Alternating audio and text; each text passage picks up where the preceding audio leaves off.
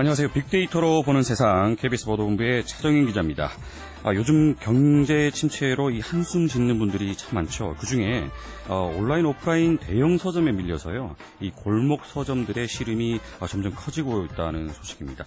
이 톡톡 튀는 아이디어로 인기 끄는 동네 서점들이 있다고 해서 그나마 좀 위안인데요. 어, 커피 한 잔과 책이 어우러진 북카페 이건 이미 좀 많이 알려져 있죠. 어, 그리고 또 책을 산 뒤에요. 그 자리에서 와인 한 잔을 할 수 있는 와인 서점. 그리고 소설이나 뭐 독립 출판물만 모은 서점, 고양이 애호가를 겨냥한 고양이 전문 서점, 뭐 이렇게 특정 분야의 책만 파는 동네 서점이 입소문을 타고 있습니다. 이 사랑방 역할까지 하면서 인기를 모으고 있다고 하는데 동네 골목 책방의 이유 있는 변신 좋지 않습니까? 이 경제 불황에서도 살아남는 비법 역시 남과 다른 차별화 전략, 독특한 아이디어와 발상의 전환이 아닐까 합니다. 자, 오늘 빅데이터로 보는 세상에서는요, 어, 핫클릭 여행지로 떠나보는 감성 추천 이곳으로 떠나볼까와, 어, 그리고 청취자의 궁금증을 빅데이터로 분석해보는 시간이죠. 그것이 궁금하다가 마련되어 있습니다. 빅데이터로 보는 세상 여러분과 함께 만들어가는 방송인데요. 어, KBS 라디오 애플리케이션 콩이죠. KUNG를 다운받으시면 방송에 참여하실 수가 있고요. 어, 뭐 생방송 듣기, 다시 듣기 다 하실 수가 있습니다. 휴대전화 문자 메시지는 지역번호 없이 샵 9730, 샵 9730입니다. 짧은 글은 50원, 긴 글은 100원의 정보 이용료가 부과됩니다. 어, 방송 들으시면서 빅데이터 관련돼서 궁금한 점, 그리고 분석하고 싶은 내용이 있으시면 저희 프로그램 앞으로 문자를 보내주시면 바로 적극적으로 반영하도록 하겠습니다.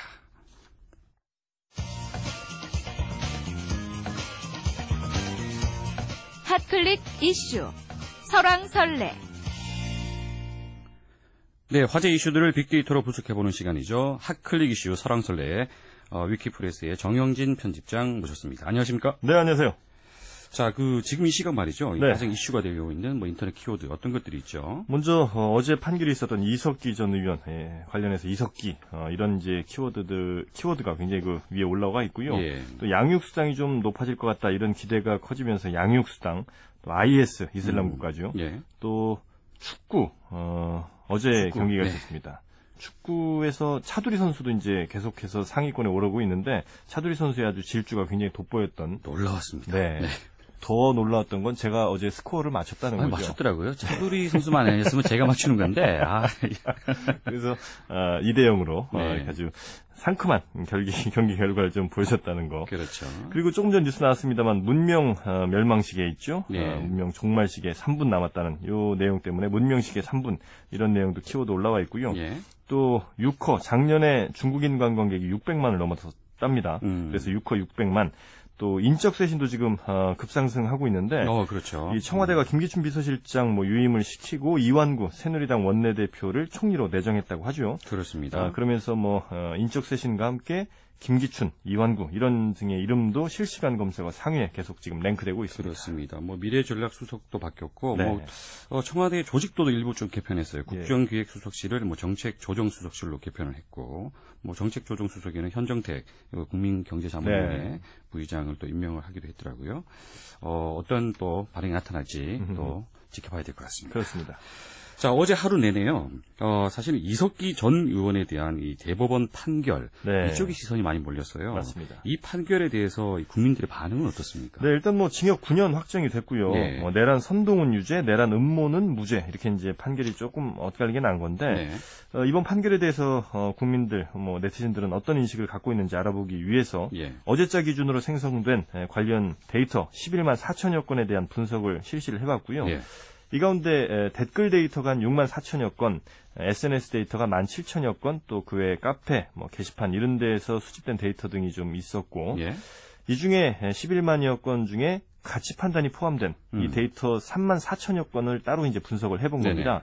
사실 이제 조금만 더 시간이 있으면 음. 예, 가치 판단이 들어간 어, 더 많은 데이터들을 좀 분석할 수가 있었는데 어, 키워드들 가치 판단이 들어간 키워드들을 어, 많이 이렇게 충분히 확보를 못하다 보니까 예. 조금 이 부분이 아쉬웠는데 여튼 이 판결에 대한 인식을 보니까 네.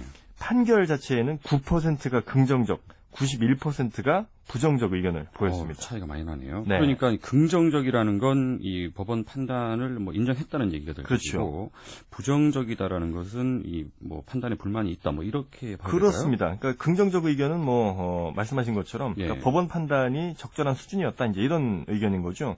그래서 어, 이 관련된 키워드들 어, 연관어들을 보면 뭐 아, 적절, 적당, 합치, 합리적 그 정도면 뭐 고민, 흔적 그러니까 어, 법원의 어떤 고민, 대법원의 흔- 뭐 고민 흔적이 좀 보인다 이런 얘기인 것 같아요.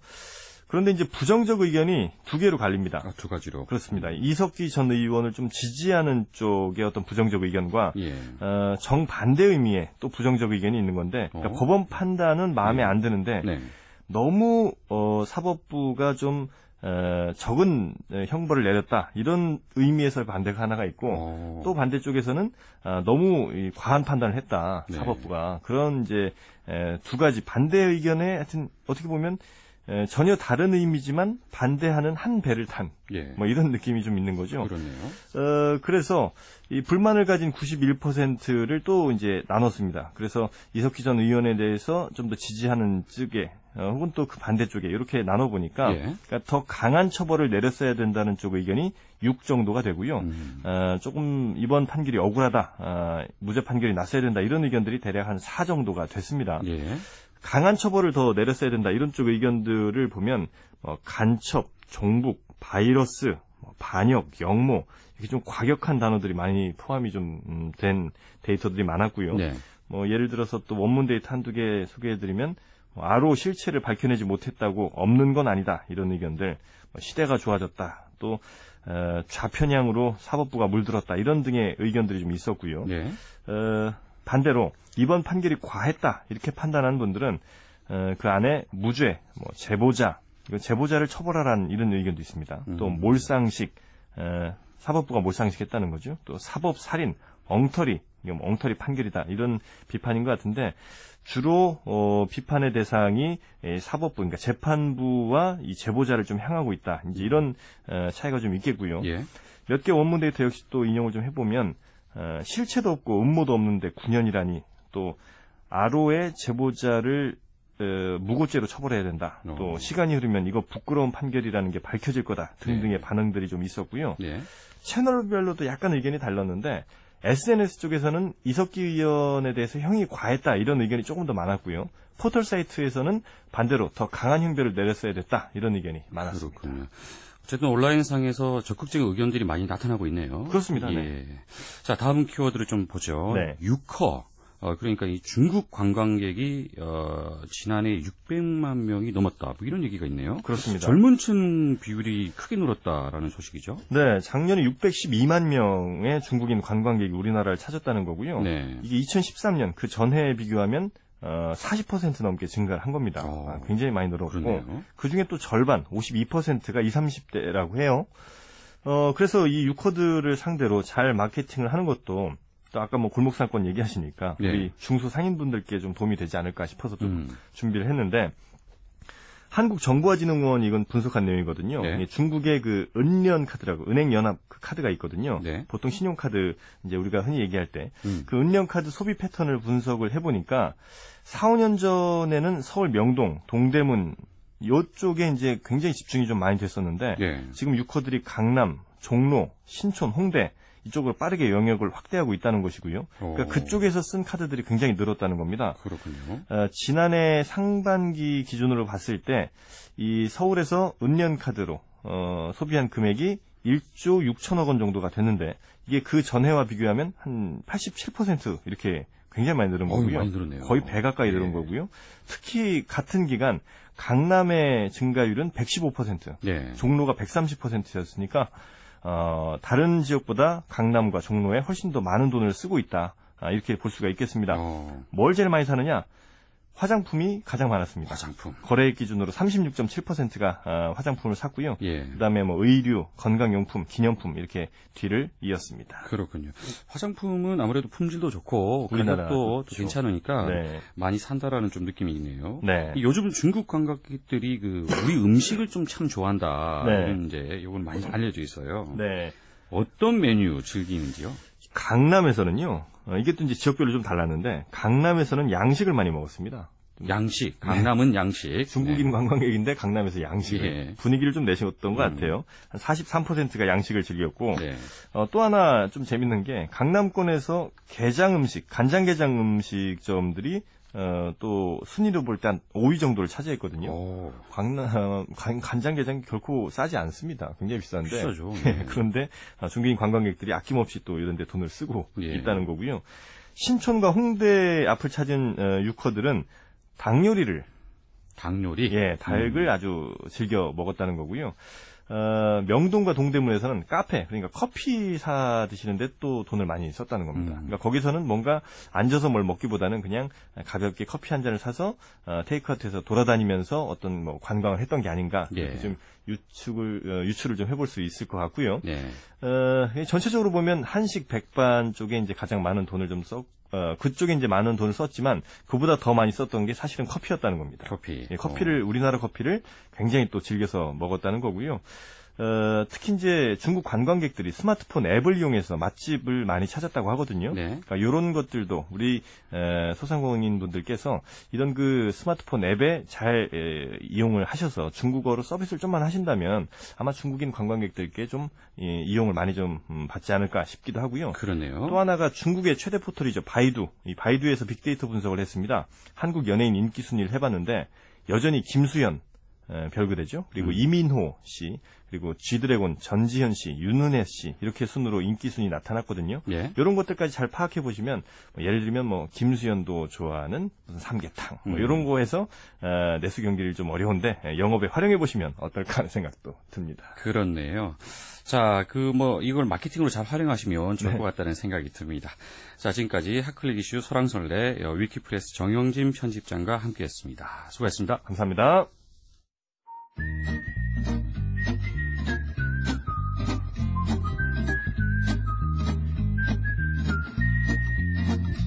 감성 추천.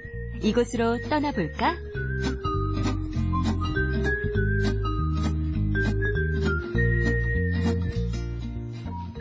네, 빅데이터로 분석한 핫클릭 여행지로 떠나봅니다. 감성 추천 이곳으로 떠나볼까? 여행 칼럼니스트 송세진 씨와 함께합니다. 안녕하세요. 안녕하세요. 예, 저 이번 주는 어떤 그 핫클릭에 주목을 하셨습니까? 네, 오늘은 사진 이야기를 해보려고 하는데요. 예. 아, 제가 이 프로그램 하면서 계절에 대한 핫클릭을 자주 살펴봤어요. 예. 그래서 이번에도 겨울을 함성- 한번 검색을 해봤는데, 네.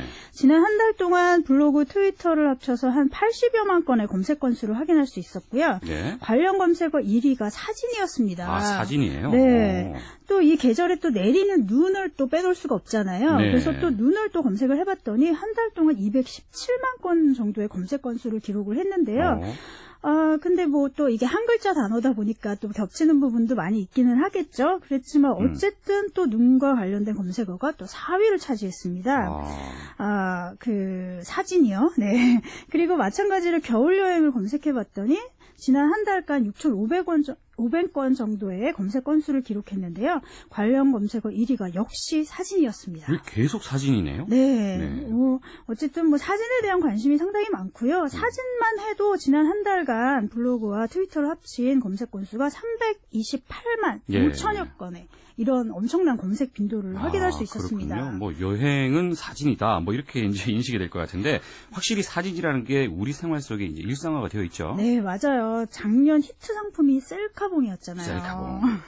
저도 많이 찍었습니다. 네, 또 제가 그래서 social 검색을 또 한 번 더 해봤습니다. 네. 지난 한 달간 28,500여 건의 검색을 기록했고요. 이 셀카봉이요. 네. 네, 역시 관련 검색어 1위는 뭐 당연히 사진일 거고요. 음, 그렇겠죠. 그리고 2위가 여행으로 나타났습니다. 아, 딱 붙어 다니네요. 네. 그래서 뭐 여행하고 사진은 뗄래야 뗄 수 없는 뭐 음. 관계고요. 그래서 또 여러분들께서 예쁘게 사진을 찍을 수 있는 곳들을 많이 선호하시는구나라는 음. 것을 알 수가 있었습니다. 그렇군요. 자, 겨울 사진 하면 이 앞서 말씀하신 이 핫클릭 키워드 네. 눈, 네. 눈이 떠오릅니다. 네, 맞아요. 그래서 아무래도 겨울에 유일하게 찍을 수 있는 사진이라고 하- 한다면 네. 눈이 되지 않을까 싶어서 예쁜 눈 사진을 찍을 수 있는 곳을 오늘 소개해드리도록 하겠습니다. 그러군요. 예, 그래서 오늘은 대둔산을 소개해 드리려고 하고 있어요. 그렇군요. 눈은 사실 일상에서는 피곤합니다. 하지만 여행 갔을 때는 아주 아름답다는 얘기고. 그렇죠. 자, 그런데 등산 싫어하는 분들도 좀 있지 않습니까? 네, 그래서 오늘 소개한 대둔산은 조금 편안한 산이라고도 할 수가 있을 텐데요. 왜냐하면 케이블카를 타고 올라갈 수 있기 때문입니다. 예, 이 대둔산은 전라북도 완주군하고 충청남도 쪽으로 이렇게 넓게 분포가 되어 있는 산인데요. 그 중에서도 전라북도 완주 쪽으로 올라가는 방향 에 케이블카가 있어서 이쪽을 선호하시는 분들이 상당히 많이 있습니다. 예. 아, 일단은 그 가셔가지고 케이블카를 한 타고 올라가시면요. 올라가셔서 이제 다시, 어, 전체적인 약간 경치를 좀 조망을 하신 다음에 철계단을 살짝 올라, 올라가고 나면 금강다리라는 데를 건너게 되고요.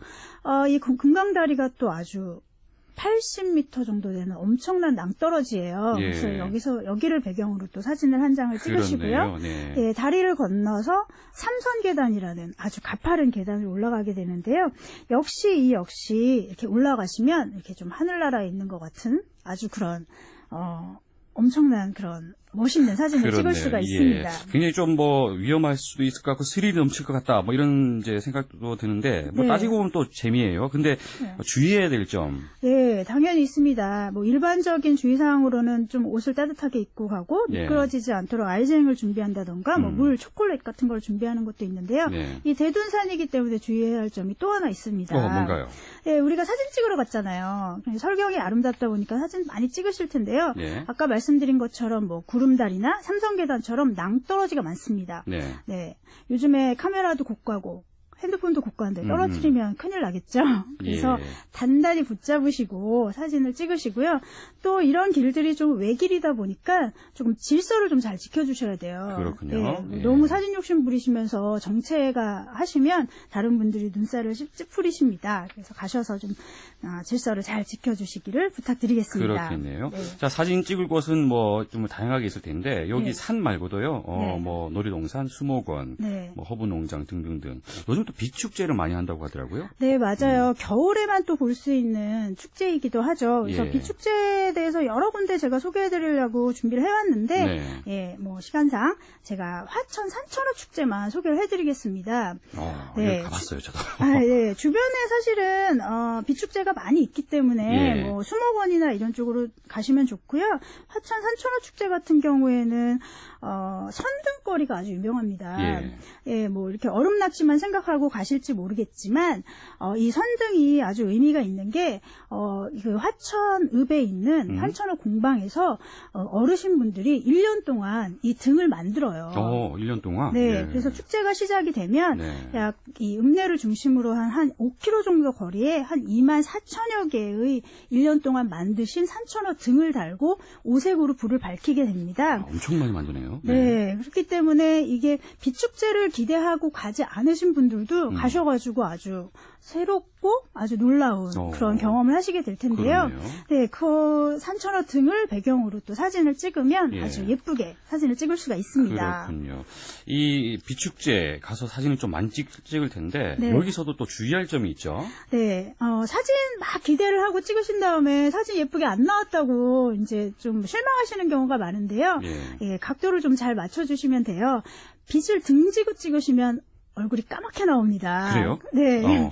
그렇기 때문에 사진 찍으실 때는 어, 위쪽으로, 음. 예, 어, 등빛 아래에서 이렇게 조명을 받으시면서 사진을 찍으시게 되면 예쁜 사진을 찍으실 수가 아, 있습니다. 그렇게 하면 예쁘군요. 네. 아, 사실 좀 부끄럽지 않습니까? 아, 뭐 예. 요즘에는 또 그렇지도 않더라고요. 네. 알겠습니다. 뭐 간단히 말하면 조명을 등지지 말고 뭐 조명 아래에서 찍어라. 네. 뭐 이걸 이제 기억하면 되겠네요. 네. 아 오늘은요. 어 이쁜 사진을 찍으러 가는 겨울 여행지를 또 소개를 했고요. 비축제는 또 2월 1일까지 계속된다고 하네요. 네, 맞습니다. 예, 자 지금까지 감성 추천 이곳으로 떠나볼까 여행 칼럼니스트 송세진 씨와 함께했습니다. 수고하셨습니다. 네, 감사합니다.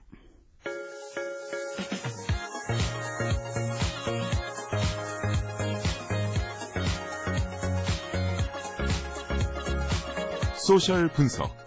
그것이 궁금하다.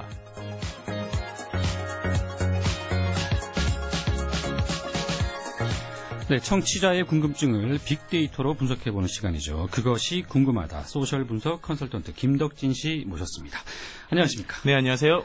자, 저희가 그 지난 2주간 말이에요. 네. 어, 빅데이터 사례에 대해서 좀 알아보고 있는데 해외 사례 그리고 공- 국내 공공 사례 위주로 좀 살펴봤지 않습니까? 네네. 이 실제 국내 기업들에서는 어떤 식으로 쓰고 있는지 네. 좀 궁금한데. 네, 일단은 한 2주간에 우리가 이야기했던 거를 간단하게 보면요. 예. 어, 해외 같은 경우는 뭐, 뭐, commerce 업체들, 또 뭐, 보험 사기 등등 이제 여러 업체들을 살펴봤고, 국내 같은 경우는 국내 공기업에서 다른 데이터보다 이제 SNS 데이터로 이제 소비자들의 트렌드를 파악하거나 또는 소비자들의 어떤 마음을 분석하는 이런 쪽을 많이 봤습니다. 네. 네, 그런데 이제 그렇게 봤을 때 과연 그럼 우리나라 기본적인 commerce 업체들 그리고 우리가 말하는 기업들에서는 도대체 어떠한 데이터를 쓰는가에 대한 궁금증이 생기실 텐데요. 음. 그래서 오늘은 다른 데이터보다 최근 또 핫한 기업 중에 하나죠. 이 social commerce 쪽 이쪽 데이터를 한번 봐보려고 합니다. 예. 국내 부분은 그 SNS buzz 분석 이걸 네. 좀 이야기했잖아요. 네. 그 외에 뭐 다른 데이터로 뭐 네. 또 어떻게 쓰이는지 그것도 좀 네. 알아봐야 될 것 같아요. 그렇죠. 일단은 뭐 SNS, 뭐 트위터나 페이스북을 가지고 어떤 그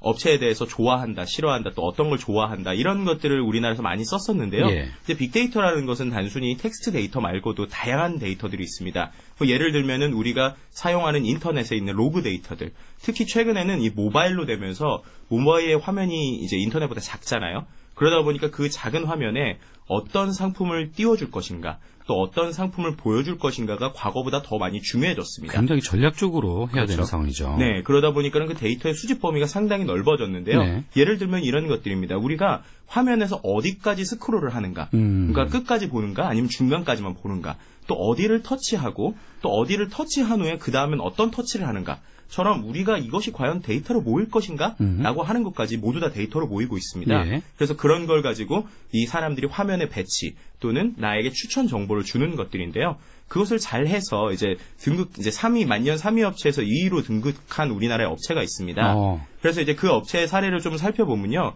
원래는 어, 기본적으로 해외에 있는 다양한 뭐 투자를 받은 업체들 말고 거기 이제 국내 순수 투자를 시작한 업체인데요. 예. 그 업체에서 이제 조금은 시작을 늦게 했어요. 소셜 커머스 쪽에서. 음. 그런데 그들이 그것을 어떻게 극복할 수 있을까를 가지고 했을 때 이 데이터를 가지고 한번 의사 결정을 해보겠다라는 네. 큰 결정을 하게 됩니다. 그래서 그들이 가장 많이 썼던 데이터는 바로 구글에 있는 Google Analytics라는 소프트웨어인데요. 이제 일종의 Google Analytics는 무료예요. 그런데 인터넷에 있는 로그 데이터들, 우리가 접속해서 무엇을 누르고 어떤 걸 클릭하는지를 스마트폰 그리고 인터넷에 있는 데이터를 합쳐서 보여줍니다. 음. 그럼 이제 그걸 가지고 의사결정을 하는 거죠.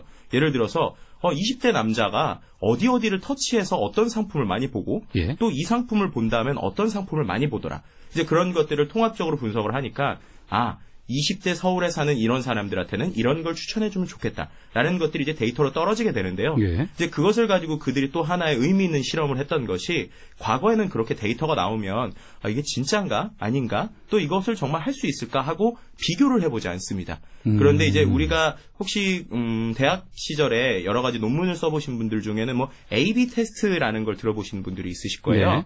음, 일종의 A라는 고정을 해놓고 거기서 어떤 거 하나를 변화시켰을 때 어떠한 변화가 있는가를 보는 것이 A/B 테스트인데요. 이러한 방식을 이 웹 쪽에서 적용을 한 거죠. 음. 그래서 실제로 이것이 내가 만든 가설이 맞는 것인가라는 걸 실제 데이터로 활용을 해서 해봤습니다. 그랬더니 그것들이 맞는 거예요. 그래서 그걸로 생긴 가장 큰 변화 중에 하나가 과거에는 이제 소셜 커머스라고 하면 우리가 어, 하나의 업체에 들어오는 상품의 개수가 적었습니다. 그래서 뭐 하루에 두세 개, 하루에 네다섯 개만 보여주는 그런 시스템이었는데요. 이제 사용자들을 보니까 아, 소셜 커머스에서도 한두 개가 아니라 인터넷처럼 다양한 상품들을 잘 보여주는 것이 더 좋은 의사결정이다. 더 내가 졸- 잘 고를 수 있다라는 것을 데이터를 통해 알게 됐고요. 그래서 지금은 그것이 소셜 커머스의 하나의 트렌드로 바뀌게 됐습니다. 어, 그래서 이 업체가 3위에서 네. 2위로 이제 올라섰다는 얘기잖아요. 네네네.